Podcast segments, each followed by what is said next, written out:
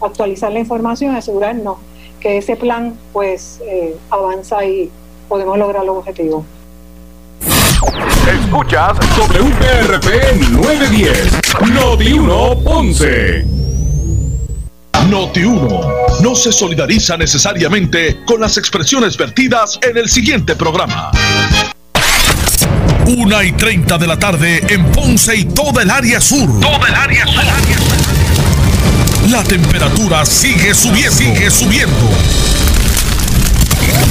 Luis José Moura está listo para discutir los temas más calientes del momento con los protagonistas de la noticia en Ponce en Caliente por Notiuno 910.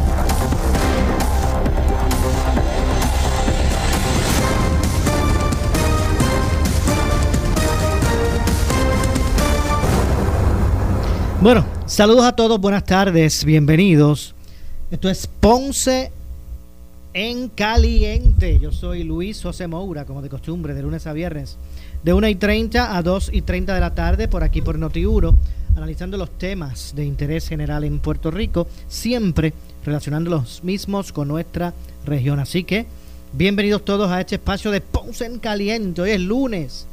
Gracias a Dios que es lunes 29 de junio del año 2020. Ya mismito vamos a regresar con la conferencia de prensa de la Autoridad de Acueductos y Alcantarillados que están anunciando su plan de acción ante la baja en los niveles de los embalses. Y en el día de hoy, la gobernadora Wanda Vázquez Garcet emitió eh, la orden ejecutiva 2020-049 que declara un estado de emergencia por sequía para todo Puerto Rico asignando como prioridad la atención a las, regiones que se están afectando por la sequía eh, meteorológica, agrícola e hidrológica.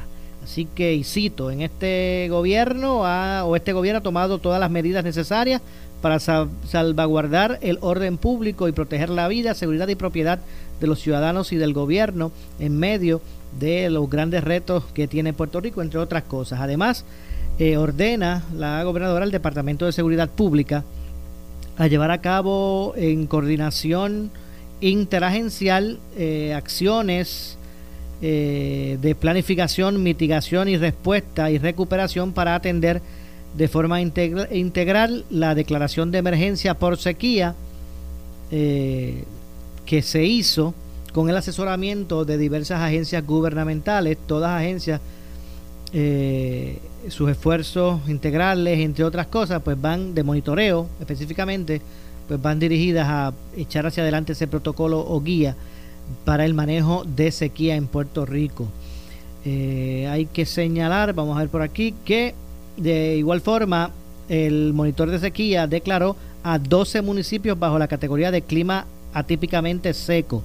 Estas declaraciones responden a los bajos niveles de y de precipitación registrados en las eh, principales o en los principales embalses de agua potable en la isla. Se señala que, vamos a ver por aquí, se ha visto en obligación el gobierno y acueductos y alcantarillados de implementar planes de interrupción de servicio en los municipios de Canóbanas, Loíza, Río Grande y San Lorenzo debido a la baja precipitación de igual forma, resulta necesaria la implementación de un plan de interrupción de servicios del uso eh, de agua para los municipios que se suplen de Carraízo. Estos son Canóvana, Carolina, Gurabo, San Juan y eh, Trujillo Alto.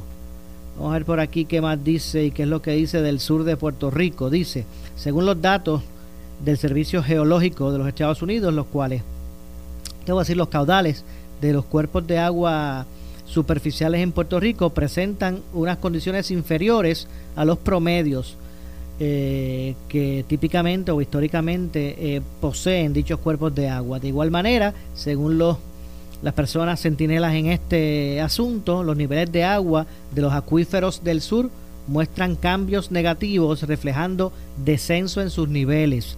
Los, los monitoreados del municipio de Ponce, de Juana Díaz y de Santa Isabel están en fase de observación, mientras que en Salinas se encuentra en fase de ajustes operacionales y Aguirre en fase crítica. Que se, lo que se suplen de Aguirre y pues hay un nivel crítico de ese embalse. Repito, los, los monitoreados en los municipios, estos embalses de Ponce, Juanadías y Santa Isabel, están en fase de observación, mientras que en Salinas eh, se encuentra en una fase de ajustes operacionales y de Aguirre en fase crítica. Así que lo que vamos a hacer es que vamos a pasar a escuchar parte de la conferencia de prensa. Ahí está Noti1 y vamos a escuchar lo que estaba ofreciendo, la información que ofrece la Autoridad de Acueductos y Alcantarillados relacionado al plan de acción ante la baja en los niveles eh, de eh, los embalses en, en Puerto Rico. Así que vamos a escuchar por aquí la información. Proceso eh, administrativo que tiene varios pasos intermedios.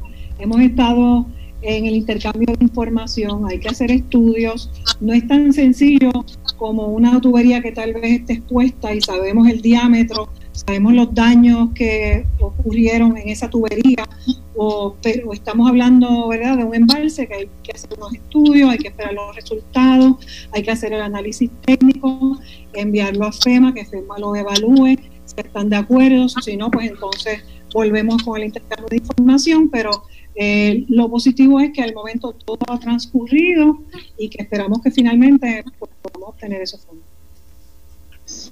Gracias.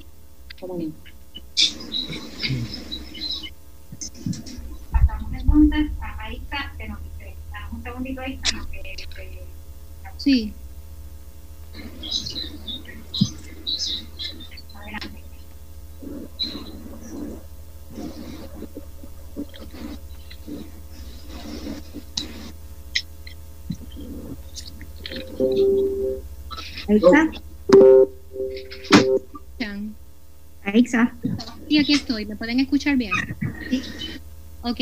Eh, mi pregunta es básicamente relacionada al periodo que estamos viviendo en términos del, del, del COVID-19. Este, quisiera saber qué tipo de gestión se ha hecho, eh, si alguna, eh, con el Departamento de Salud en términos de manejar distintas situaciones que pudiéramos enfrentarnos, como por ejemplo, eh, con mucha probabilidad las personas se van a tirar, en masas a los supermercados a abastecerse con agua y el término del distanciamiento social, si se ha hablado de algún tipo de manejo, igual en los oasis, se sabe que son filas extensas en experiencias anteriores eh, tipo de manejo, si se ha hecho algún tipo de coordinación y recomendaciones a la ciudadanía en momentos de que se está anunciando un racionamiento cuando se habla de que las principales eh, estrategias, si se puede usar esa palabra, para combatir la enfermedad es mantenerse lavándose con agua y jabón y desinfectando eh, ¿verdad? los lugares o, la casa y ese tipo de cosas. ¿Qué medidas se han tomado en, ese sentido? Sí, eh, definitivamente, personalmente estuve en conversación con el secretario de Salud. Estamos trabajando esta situación mano a mano. Eh, tenemos todo eh, el apoyo de parte de él y de parte de la autoridad para cualquier situación que así lo requiera. Definitivamente estamos en este proceso de emergencia y lo importante es que en este proceso de las 24 horas que vamos a estar estableciendo a partir del 2 de julio, como yo les indiqué, no, no es necesario eh, crear una crisis o una situación que se salga de proporción, como les indiqué. La autoridad tiene todo su personal activado para que este plan transcurra con la mayor normalidad posible de surgir algún evento que fuera eh, fuera del control, pues se lo vamos a estar comunicando. Pero ahora mismo las zonas, según están establecidas en los mapas, y así se lo vamos a presentar al público, están establecidas para que así se cumplan. Así que a toda la población que se sirve de este embalse va a recibir el servicio de agua en los intervalos de 24 horas. Y eso debe transcurrir con normalidad.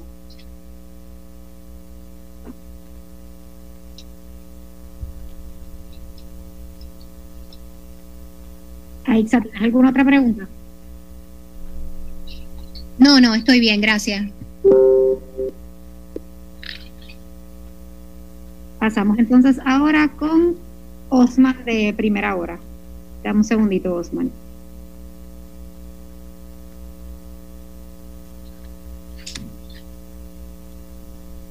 Adelante, Osman.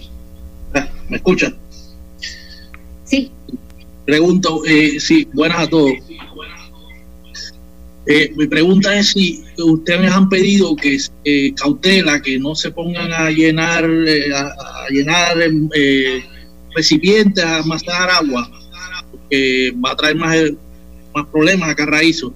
La pregunta es si la autoridad va a llevar suficientes camiones, suficientes recursos, porque como quiera la gente va a querer almacenar agua para tener pues, hasta un día sin agua, uno sí, uno no, a necesitar esa agua natural que quieran almacenarla para el día que no van a tener agua. Van a llevar suficiente agua a esos oasis para, para personas puedan llenar tanques, los galones, lo que sea que puedan almacenar. Y tengo otra pregunta. De... Sí, eh, con relación a lo de sobre almacenar, lo que le pedimos a los clientes es moderación. Sabemos que tienen que prepararse, claro que sí, para las 24 horas que no van a tener el servicio. Lo que estamos pidiendo es no almacenar cantidades de agua más allá de lo que no vayan a necesitar, precisamente porque entonces lo que vamos a provocar es un consumo aún mayor y eso es lo que no queremos. Nuevamente, ¿verdad? Hago la aclaración de hoy al jueves. Normalmente lo que sucede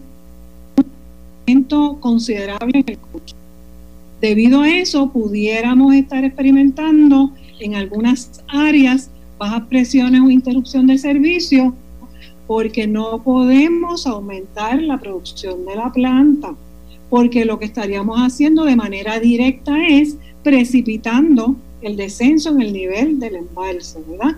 Y queremos decirlo porque como hemos sido hasta ahora transparentes, queremos anticipar lo que ya esperamos y que no sea sorpresa para nadie. Pero vuelvo y recalco, usted almacena el agua que va a necesitar, no más de eso, porque no nos estamos ayudando ¿verdad? para la recuperación del el sistema y mucho menos para preservar el abasto de agua que tenemos disponible en el embalse. Sí, la, gracias. La otra pregunta que tengo, ahora que verdad que, se sabe que, o por lo menos estamos esperando una que llegue una cantidad importante de fondos, ya ustedes hablaron de, de la de, lo que es el dragado y demás, pero pregunto si pueden dar un poco más de detalles, si hay planes para seguir este, interconectando todos los sistemas, porque ahora mismo en otros lugares realmente no hay tanta crisis, ¿no? o sea, los otros, hay otros embalses que están relativamente bien, si todos estos sistemas estuvieran interconectados completamente, pues quizás pues se, mueve agua por esas tuberías y punto. Esto se está planeando, se está siguiendo haciendo. Si nos puede dar detalles de, esto, si es posible o no. Bueno, realmente eh, hay algunos sistemas que por su geografía no es tan sencillo, ¿verdad? Y, y Bueno,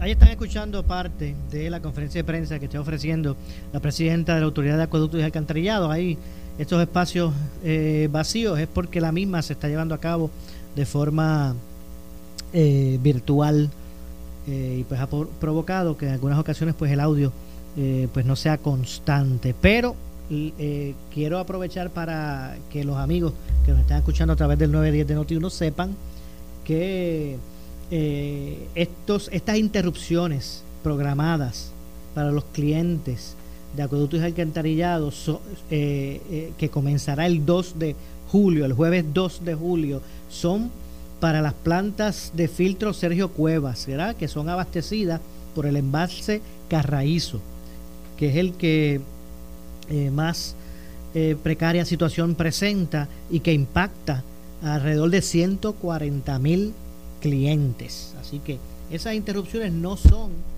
en este momento al menos, para el, el sur, pero vamos a, re, a, a repetir la, la, información. Primero, en el caso ¿verdad? de estos municipios, que eh, se van a ver más afectados, estamos hablando de que esas interrupciones se verán en municipios como Canóbanas, Loíza, Río Grande y San Lorenzo, debido a la poca lluvia. De igual manera, eh, va también a eh, sufrir de interrupciones los servicios que suplen municipios del embalse Carraízo como Canóvanas, como dije, Carolina, Gurabo, San Juan y Trujillo Alto. En el caso del sur, que sé que ustedes amigos que me escuchan están más también pendientes, según los datos del Servicio Geológico de los Estados Unidos, eh, los caudales de los cuerpos de agua superficiales en Puerto Rico presentan unas condiciones inferiores a los promedios típicos históricos eh, de dichos cuerpos de agua. De igual manera, según los centinelas, eh, los niveles de agua de los acuíferos del sur muestran cambios negativos, reflejando descenso en sus niveles. Eh, los, los monitoreados en el municipio de Ponce, Juanadía, Santa Isabel, están en fase de observación, mientras que en Salinas se encuentra en una fase de ajustes operacionales y Aguirre en fase crítica. No se vislumbran cambios en las condiciones del clima que mejoren de forma eh, rápida la situación. Así que vamos a aprovechar a hacer una pausa, regresamos de inmediato con más. Esto es Ponce en Caliente. Siempre le echamos más leña al fuego en Ponce en Caliente por Notiuno 910.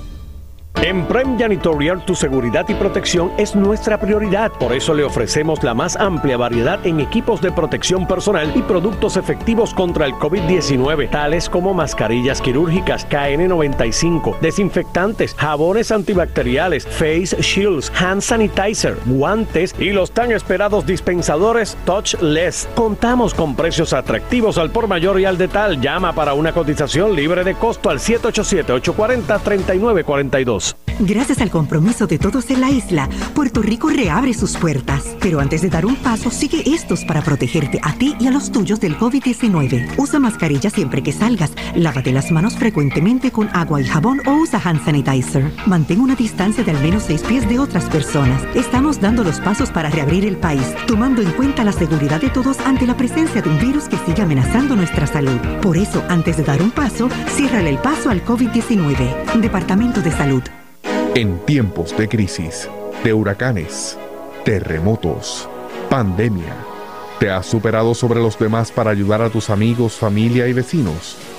En Puerto Rico, Army National Guard sirves a tu comunidad aquí mismo, en Puerto Rico, durante emergencias y desastres naturales. Visita nationalguard.com para más información. Un auspicio del Puerto Rico Army National Guard, la Asociación de Radiodifusores y esta emisora. ¿Estás buscando servicio y seguridad en esta pandemia para tu sistema de alarma de tu casa o negocio y cuando llamas a tu compañía actual? We're sorry. You have reached a number that has been disconnected or is no longer in service. Act Security te deja saber que está aquí con el teléfono 57055, que uno de nuestros expertos te orientará cómo puedes tener el control de tu casa o negocio desde la palma de tu mano con todo el poder que te brinda Alarm.com. Llámanos 57055, ya lo sabes, 57055. Lo imposible es lo que nos impulsa a perseguir lo extraordinario, porque es ahí en lo brutalmente difícil donde se define la gente brava. Brava Lubricants está elaborado con las bases más puras del mundo y cuenta con múltiples certificaciones prestigiosas de la industria de aceites de motor. Brava es ingeniería, ciencia y tecnología boricua. Brava Lubricants, calidad mundial. En Puerto Rico hay más de 5.000 personas sin hogar. En los últimos años el perfil de esta población ha ido cambiando debido a distintos factores que nos afectan. La Fondita de Jesús es una organización sin fines de lucro que ofrece servicios a estas personas desde 1985. Únete a la labor que por 30 años ha realizado la Fondita de Jesús. Aporta o únete a nuestro cuerpo de voluntarios para dar esperanza a estas vidas. Llama al 787-724-4051. Has dedicado a servir a tu comunidad en tiempos de crisis, de huracanes, terremotos y pandemia, te has superado sobre los demás para ayudar a tus amigos, familia y vecinos. Como un orgulloso miembro del Puerto Rico Army National Guard, podrás servir a tiempo parcial a tu comunidad aquí mismo, en Puerto Rico, y a la vez te permite quedarte en donde amas y amar donde sirves. Además, el servicio a tiempo parcial te ofrece grandes beneficios tales como asistencia económica para matrículas, entrenamiento en carreras de alta demanda, un pago fijo y cuidados de salud para ti y tu familia. Serás parte del equipo de primeros en responder cuando surja una emergencia en tu comunidad. Visita nationalguard.com hoy mismo para saber cómo ingresar al Puerto Rico Army National Guard, un auspicio del Puerto Rico Army National Guard, la Asociación de Radiodifusores y este emisora. El mejor campamento es en casa. Suscríbete a Liberty sin contrato llamando al 787-355-6565. Liberty, creando conexiones. En esta temporada de huracanes, quédate con la estación que te informa minuto a minuto. WNO 630 AM en San Juan, W232TH 94.3 FM San Juan, WPRP 910 AM Ponce, WORA 760 AM en Mayagüez, WNEL 1430 en Caguas y WCMN 1280M en Arecibo. Para mantenerte informado, entra a nuestra página web notiuno.com. Descarga la aplicación Noti1630 en tu celular y síguenos en las redes sociales, Facebook y Twitter. Somos Noti1630. Noti1630. Primeros con la noticia. Noti 1630 te presenta las noticias del momento. Las noticias del momento. Pasamos a la sala de redacción Rafael Rafi Jiménez. Buenas tardes, les saluda Gelmaris Rivera y usted escucha Noti 1630 primeros con la noticia a última hora 2 con 1. La presidenta de la Autoridad de Acueductos y Alcantarillados, ingeniera Doriel Pagán, anunció en conferencia de prensa que se activa plan de racionamiento para los, para los abonados que se suplen de la planta Sergio Cuevas, que se sirve del envase Carraízo a partir de este jueves 2 de julio. Que tenemos hoy. Carraízo tiene un nivel de 37.25 metros. Es el embalse, como hemos indicado, de mayor observación.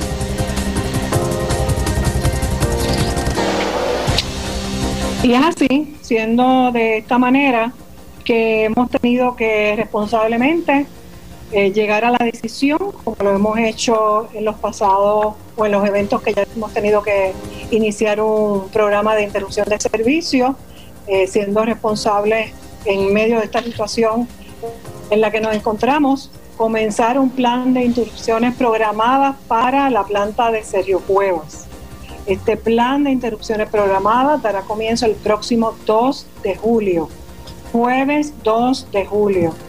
Contrario al evento del 2015, en esta ocasión estamos dando, desde que lo anunciamos hasta que comencemos, cerca de 72 horas.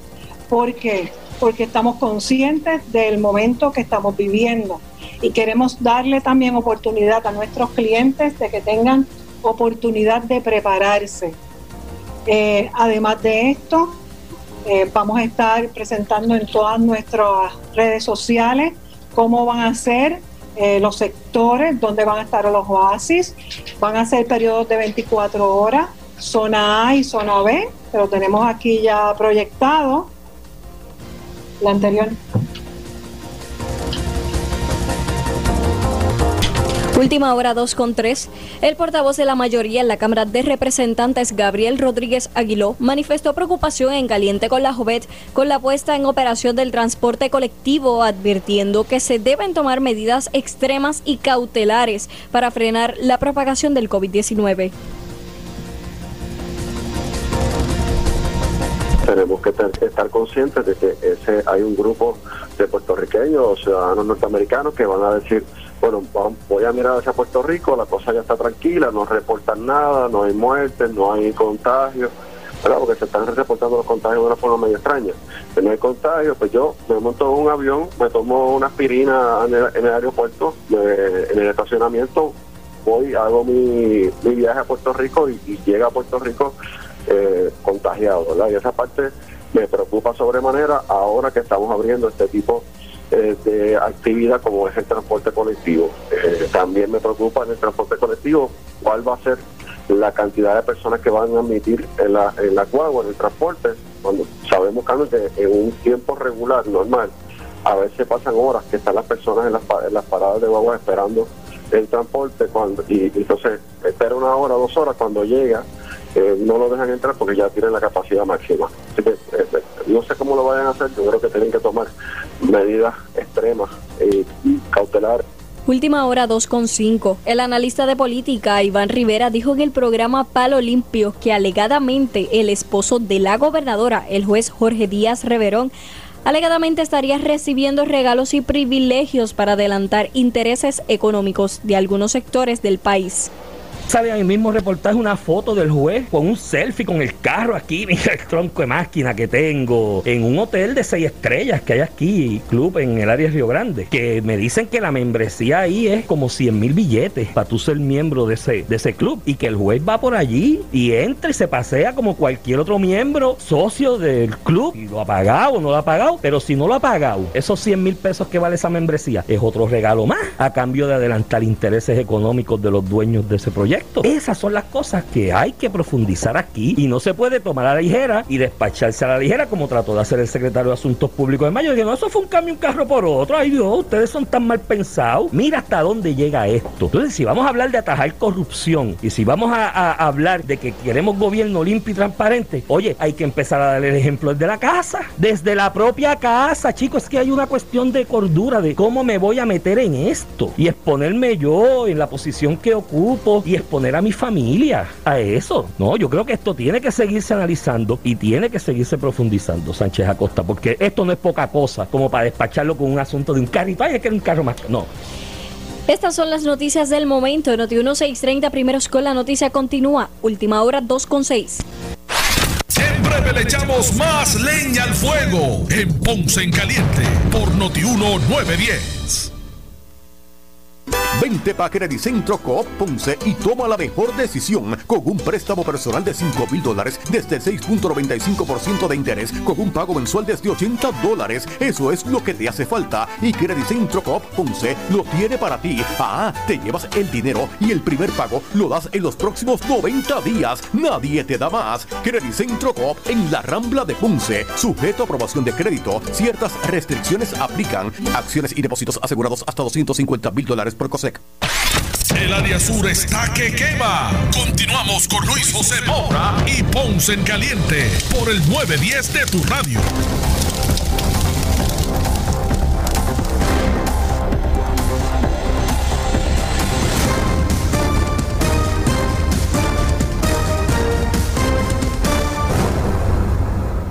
Bueno, son las 2.7 de la tarde. Yo soy Luis José Moura y esto es Ponce en Caliente. Usted me escucha de lunes a viernes por aquí por Noti1, analizando los temas de interés general en Puerto Rico, siempre, siempre relacionando los mismos con nuestra región. Así que ya estamos de regreso y les decía, para también hablar de otros temas, eh, la autoridad de eh, acueductos y alcantarillados, eh, a través de su presidenta, Doriel Pagán, la ingeniera Doriel Pagán, expresó eh, que como parte del plan de acción ante la baja de niveles de los embalses, eh, pues se iban a establecer unas interrupciones programadas para los clientes que reciben servicio de la planta de los filtros Sergio Cuevas, de filtros Sergio Cuevas, que es abastecida por el embalse Carraízo, lo cual impactará alrededor de unos 140 mil clientes a partir del próximo 2 eh, de julio. El inicio se hizo hoy, como dije, por Doriel eh, Pagan Crespo, quien agregó que el plan de interrupciones programado consta de suspender el servicio en periodos de 24 horas. ¿Qué quiere decir eso? Que un día sí y un día no, a partir de las 9 de la mañana. Eso es con relación eh, a los que se suplen de Carraízo.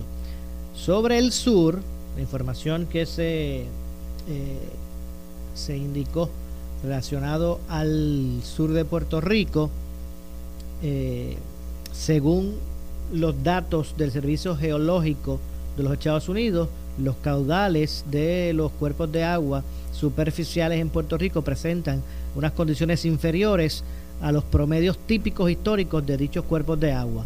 De igual manera, según estos centinelas y estas personas que, que, siguen eh, y monitorean los embalses en sus niveles, se, ha se han reflejado descensos, me refiero a los niveles de los del acuífero del sur, de los acuíferos del sur. Eh, los monitoreados, por ejemplo, en los municipios de Ponce, Juana Díaz y Santa Isabel, están en una fase de observación, mientras que eh, en Salinas se encuentra en fase de ajustes operacionales y Aguirre en fase crítica. No se vislumbran cambios eh, inmediatos, inmediatos, a pesar de que hay todavía por ahí residuales de, de, una vaguada que esperemos, ¿verdad?, que pueda llover y recibir agua, llover en estos embalses, ¿verdad?, eh, que realmente pues están en necesidad. Bueno, eh, hoy, vamos a ver si me da tiempo antes de, pasar al, próximo segmento. Hoy la gobernadora también eh, realizó conferencia de prensa donde los medios de comunicación pues pudieron, tuvieron la oportunidad de eh, recoger las impresiones de la gobernadora sobre diversos temas. Así que vamos a pasar a escuchar parte de esa intervención cuando hoy, y repito, luego de que en el día de hoy la gobernadora eh, firmó una orden ejecutiva, la 049 del 2020, que declara un estado de emergencia por sequía para todo eh, Puerto Rico, eh, asignando como prioridad la atención a las regiones que se están afectando por esta sequía, principalmente los que se suplen de, de Carraízo. Pero vamos a escuchar parte de las preguntas y respuestas con la gobernadora hoy eh, en este momento. Así que vamos, vamos a escuchar. Buenos días, eh, tengo una duda, no importa la cantidad de empleados, ¿van a recibir la misma cantidad o varía por cantidad de empleados? Bueno, pueden cualificar y ellos pueden abundar en este aspecto. Para esos fondos pueden cualificar todas aquellas empresas o negocios que tengan 75 empleados o menos.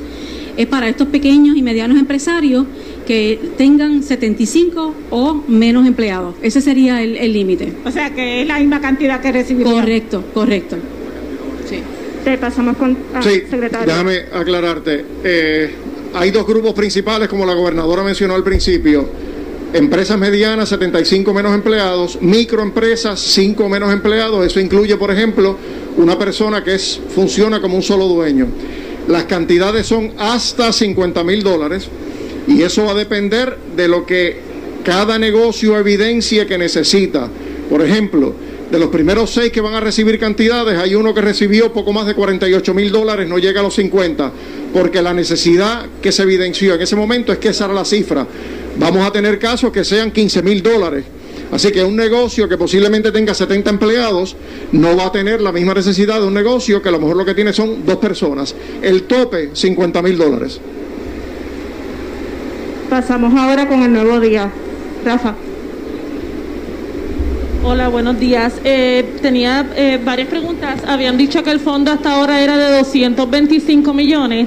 Quería saber si este es el tope y si entienden que es suficiente para ayudar a los empresarios locales, primero, y segundo, hasta cuándo tienen los comerciantes para solicitar esta ayuda.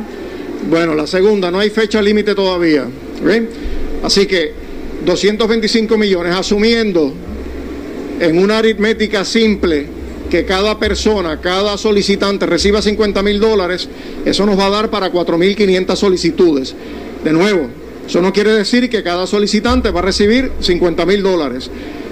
El tamaño del paquete, 225 millones de dólares, todos estos programas y parte de lo que estamos trabajando ahora en DR, por ejemplo, es reconceptualizar el uso que se le está dando a cada uno de los programas estructurados. Hay 26 programas.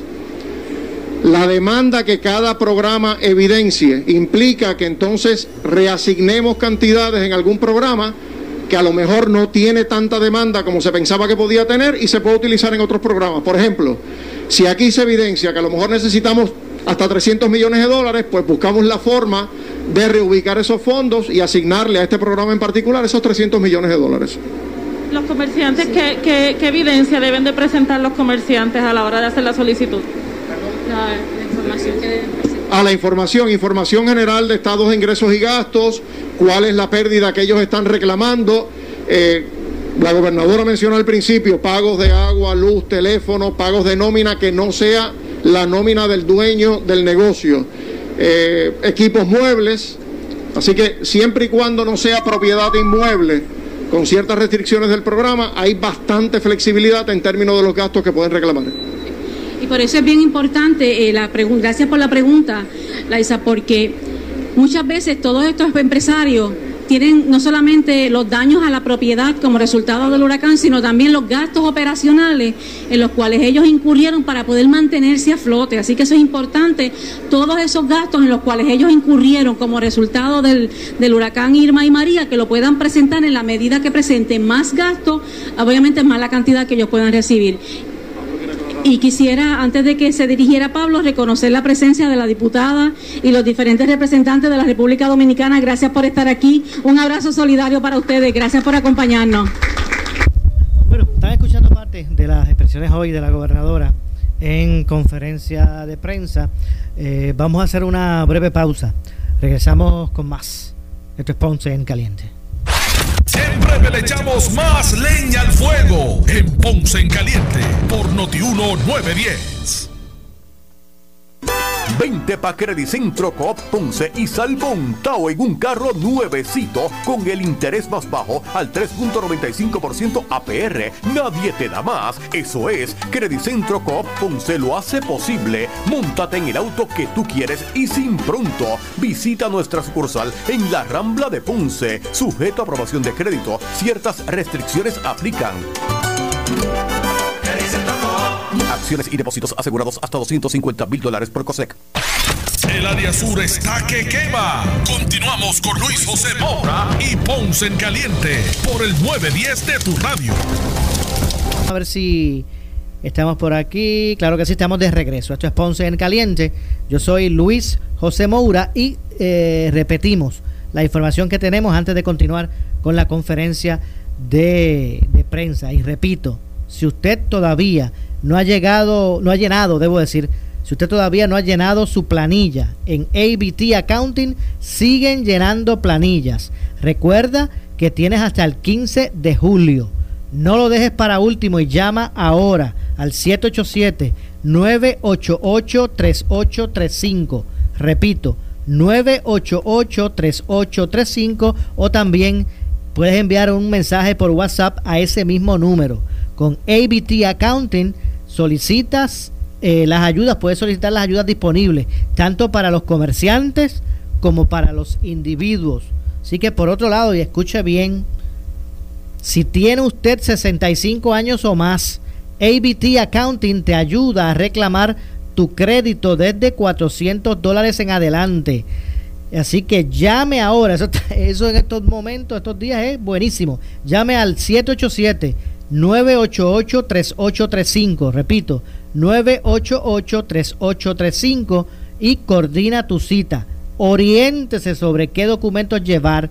ABT Accounting, abierto de lunes a sábados y ubicado en Ponce, en el Coto Laurel. Repito el número 988-3835. Así que ya usted sabe, si usted no ha llenado la planilla aún, todavía puede hacerlo a través de ABT Accounting, tanto para individuos como para comerciantes. Y si usted tiene 65 años o más, ABT Accounting te ayuda a que puedes, puedas reclamar eh, un crédito disponible de hasta 400 dólares en adelante. Pero para eso tiene que llamar en este momento, llame ahora al 787-988-3835. Así que saludos y eh, llame usted, como dije en este momento, a los amigos, a la familia de ABT Accounting. Son las 2.20. Vamos a regresar en este segmento final a escuchar eh, a la gobernadora hoy eh, como parte de su conferencia de prensa y el intercambio de, de preguntas y respuestas con los medios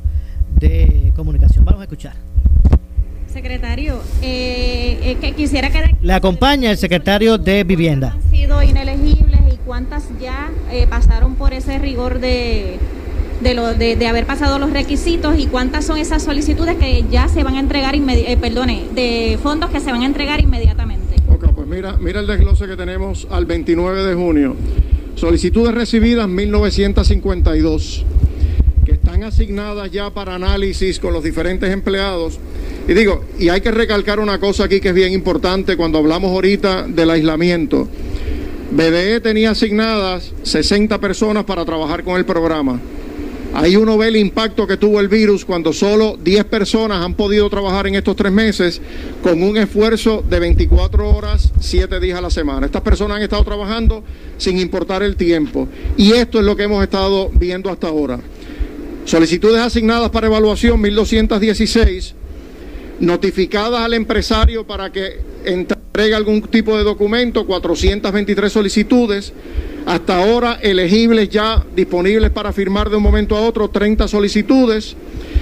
Otras que están para determinar la cantidad que se le va a asignar, 19 solicitudes. Y las que se van a estar entregando, de hecho añadimos una a las seis que habíamos anunciado, ya tenemos un total de 348 mil 761 dólares en tem- eh, empleos retenidos y proyectados, 318 empleados. Eso es más o menos el resumen que tenemos de las solicitudes trabajadas hasta ahora.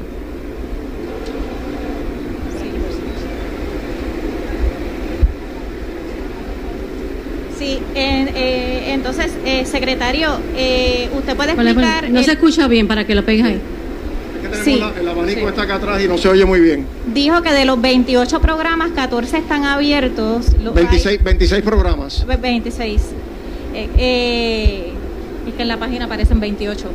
Eh, de los 26 programas, 14 están abiertos. ¿Qué dispone? ¿Qué es lo que dispone el gobierno federal para que se utilicen? ¿Hay un tiempo determinado para, para que ya empiecen a correr los otros programas? No, no existe, no existe. Bueno, el tiempo determinado lo tenemos desde la primera fecha, que habla teóricamente de seis años para utilizar los fondos, pero, de nuevo, HOT ha estado concediendo excepciones a medida que se justifiquen las excepciones. Por eso es que tenemos un caso como el de Luisiana, que lleva 15 años y todavía no han determinado, eh, no han terminado de desembolsar los fondos que han tenido asignados. Una cosa que quisiera añadir, ayer la Junta de Supervisión Financiera notificó eh, la aprobación de la cuarta enmienda al plan de acción que está eh, en el portal disponible. Así que el próximo paso ahora es someter la documentación a Vivienda Federal, pero ya tenemos otro paso andado. Y lo que quiere decir esa aprobación es que el presupuesto presentado el año pasado y el plan fiscal que presentó el gobierno este plan de acción y su presupuesto cumple con, esos, con esas dos cosas. ¿Qué es esto? Esto es otra señal más de confianza del gobierno federal en el, en el trabajo que se está haciendo. En términos de la estructura de los programas, van a redistribuirse, como les dije ahorita, dependiendo de cómo nosotros podamos justificarle a Vivienda Federal que el dinero salga de paquete A y se puede incluir en paquete B, dependiendo de nuevo de la demanda de cada uno de los programas. Pasamos ahora con Telemundo con pregunta del tema y terminamos con Foro Noticioso en breve. Sí, buenos días. Eh, Me confundí un poco la contestación del presidente del banco. Entiendo que estos fondos son solamente para gastos. Entiendo que estos fondos son solamente para gastos relacionados o impacto de María e Irma, pero, pero mencionó PPP. Eh, pregunto, si un comerciante tiene, da- eh, pues, ha tenido daños relacionados con, lo- con el asunto de la pandemia, está impedido totalmente de incluir nada de eso en, en- en este renglón para obtener algún tipo de, de ayuda bajo este programa. Es porque de momento la contestación me confundió un poco. En términos generales, todos los programas federales tienen una- un requisito que se llama duplication of benefits. Eso lo que significa que no puede haber una- un double dipping, como llamamos. Por tal razón, dineros federales, pero dependiendo del renglón. Si en un renglón han de recibido un dinero, como es el de PPP, que está dirigido eh, directamente a empleos, pues no es que le vamos a dar menos dinero, a tendría que redistribuir y demostrar en otros renglones, pero en ese renglón pues no podríamos recibir esas partidas. Por otro lado, quería enfatizar en la importancia de este programa que tenemos la distribución por municipios y ahora mismo hay 70 municipios de las solicitudes, están distribuidas entre 70 municipios. Ahí uno ve el impacto positivo de todo esto y cómo es que esto ayuda a nuestros pequeños y medianos negocios a echar hacia adelante.